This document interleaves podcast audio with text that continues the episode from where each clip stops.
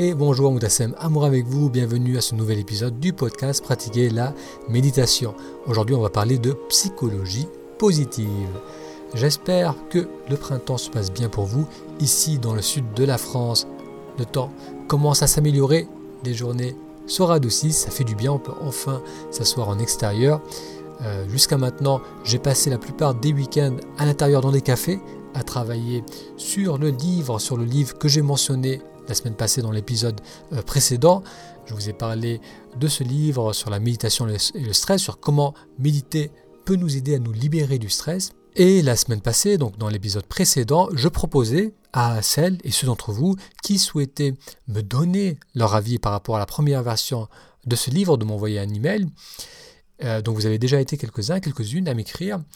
Merci. Et si vous aussi, vous aussi, vous souhaitez recevoir la première version de ce livre, donc recevoir l'accès pour pouvoir lire la première version de ce livre et me donner votre avis, votre retour, euh, envoyez-moi un email, écrivez-moi et je vous ajouterai au groupe de lecture. Merci aussi à ceux et celles d'entre vous qui ont voté pour le titre. Dans l'email précédent, euh, je vous soumettais 7 titres, 7 titres, 7 potentiels titres pour ce livre et vous avez été nombreux à voter donc merci euh, vous pouvez encore voter donc là j'ai fait j'ai pris les trois titres qui ont été les plus votés qui ont été les plus choisis je les ai remis euh, dans la liste et j'ai ajouté aussi des titres que vous m'avez suggérés à travers vos emails et donc là aussi, vous pourrez voter pour votre titre préféré. Et si vous n'êtes pas encore inscrit à la newsletter, si vous ne recevez pas mes emails, qu'est-ce que vous attendez?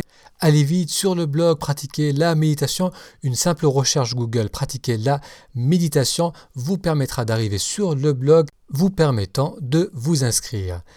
Découvrons maintenant l'épisode d'aujourd'hui, la psychologie positive.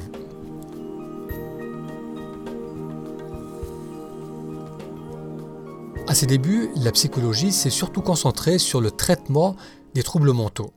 Les thérapeutes avaient pour objectif d'aider les personnes à moins subir leur souffrance mentale, et c'est seulement dans les années 60 qu'un certain Abraham Maslow, qui était chercheur et psychologue, suggéra d'étudier aussi les facteurs qui améliorent l'expérience d'un homme ou d'une femme. Il considère que la qualité de la vie ne dépend pas uniquement de l'absence de maladie mentale et qu'il est important d'aider l'individu à s'épanouir pleinement. Ces théories, à l'époque, elles n'ont pas reçu euh, l'aval de la profession et ce n'est qu'à partir de la fin des années 90 que le concept de psychologie positive a commencé à gagner en traction. Un certain euh, Martin Seligman, qui en 1998 fut élu président de l'Association américaine de psychologie, décida alors de se consacrer à la promotion et au développement de ce nouvel aspect de la psychologie. Alors la psychologie positive, qu'est-ce que c'est? Euh, La définition de cette approche de la psychologie, c'est que c'est l'étude scientifique des forces, du fonctionnement optimal et des déterminants du bien-être. Ce champ de la psychologie vise à mieux cerner ce qui fait que la vie vaut la peine d'être vécue. Alors depuis cela, des dizaines d'études scientifiques ont été conduites sur l'amélioration de la qualité de vie. Elles ont révélé que le bien-être ne se limitait pas à l'absence de maladie, de dépression ou d'anxiété. L'être humain, lorsque son besoin de sécurité est assuré, aspire à plus. Il recherche alors à répondre à ces questions. Est-ce que j'ai quelque chose de particulier à contribuer au monde? Quels sont mes talents?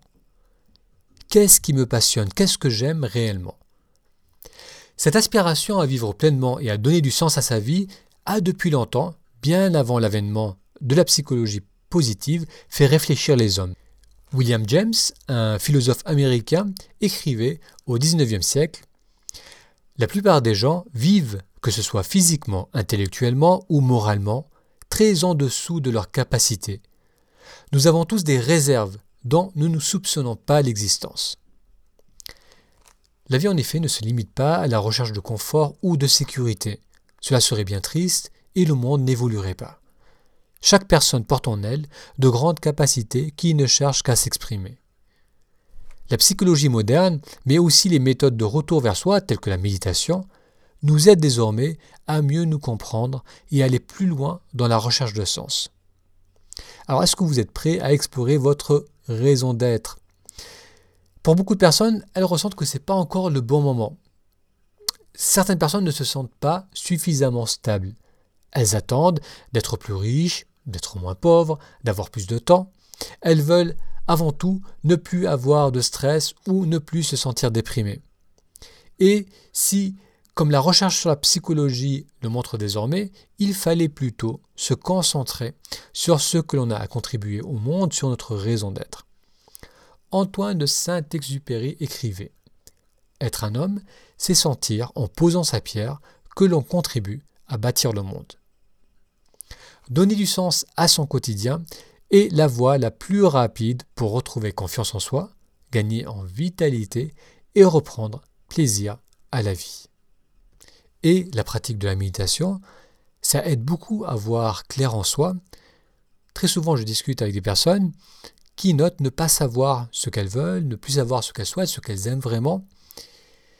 Et euh, la méditation, le fait de méditer, ça réapprend à tourner l'attention vers soi, vers ses ressentis, vers ce qu'on aime, vers ce que l'on ne veut plus. Ça permet de se reconnecter à ses valeurs propres et à se libérer un peu du conditionnement du passé, euh, des valeurs qui sont imposées par l'extérieur, des choses qu'on a accumulées, de nos conditionnements, toutes ces choses que l'on accumule qui font que euh, ça crée de la confusion en soi lorsqu'on essaie de plonger euh, en soi, donc lorsqu'on essaie de se poser la question qu'est-ce qui est vraiment important, on a tous ces conditionnements, toutes ces croyances qui créent des interférences, on n'arrive plus à voir clair en soi. La pratique de la méditation a le grand avantage euh, d'amener du calme en apprenant à focaliser l'attention sur le moment présent. On apprend à ne plus partir compulsivement dans les pensées, dans les conditionnements. Et euh, lorsqu'on installe cet état de calme, il va devenir beaucoup plus facile de voir clairement en soi et d'avoir suffisamment confiance en ce qu'on ressent pour agir.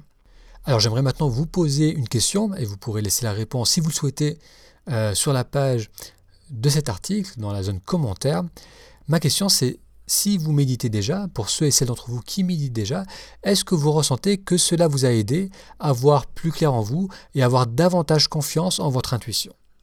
Donc vous pourrez laisser un commentaire sur la page de l'article La psychologie positive sur le blog Pratiquer la méditation. Au plaisir de vous lire. Un grand merci pour votre attention. Et encore une fois, si vous n'êtes pas encore inscrit à la newsletter, je vous invite à aller sur le même blog, donc pratiquer la méditation pour vous inscrire. Cela vous permettra euh, d'être tenu informé des publications à venir, des projets à venir, et ça vous permettra aussi d'accéder à un mini cours qui vous permettra de réussir votre première méditation. Un grand merci pour votre attention et je vous donne rendez-vous à la semaine prochaine pour un futur épisode. A très bientôt.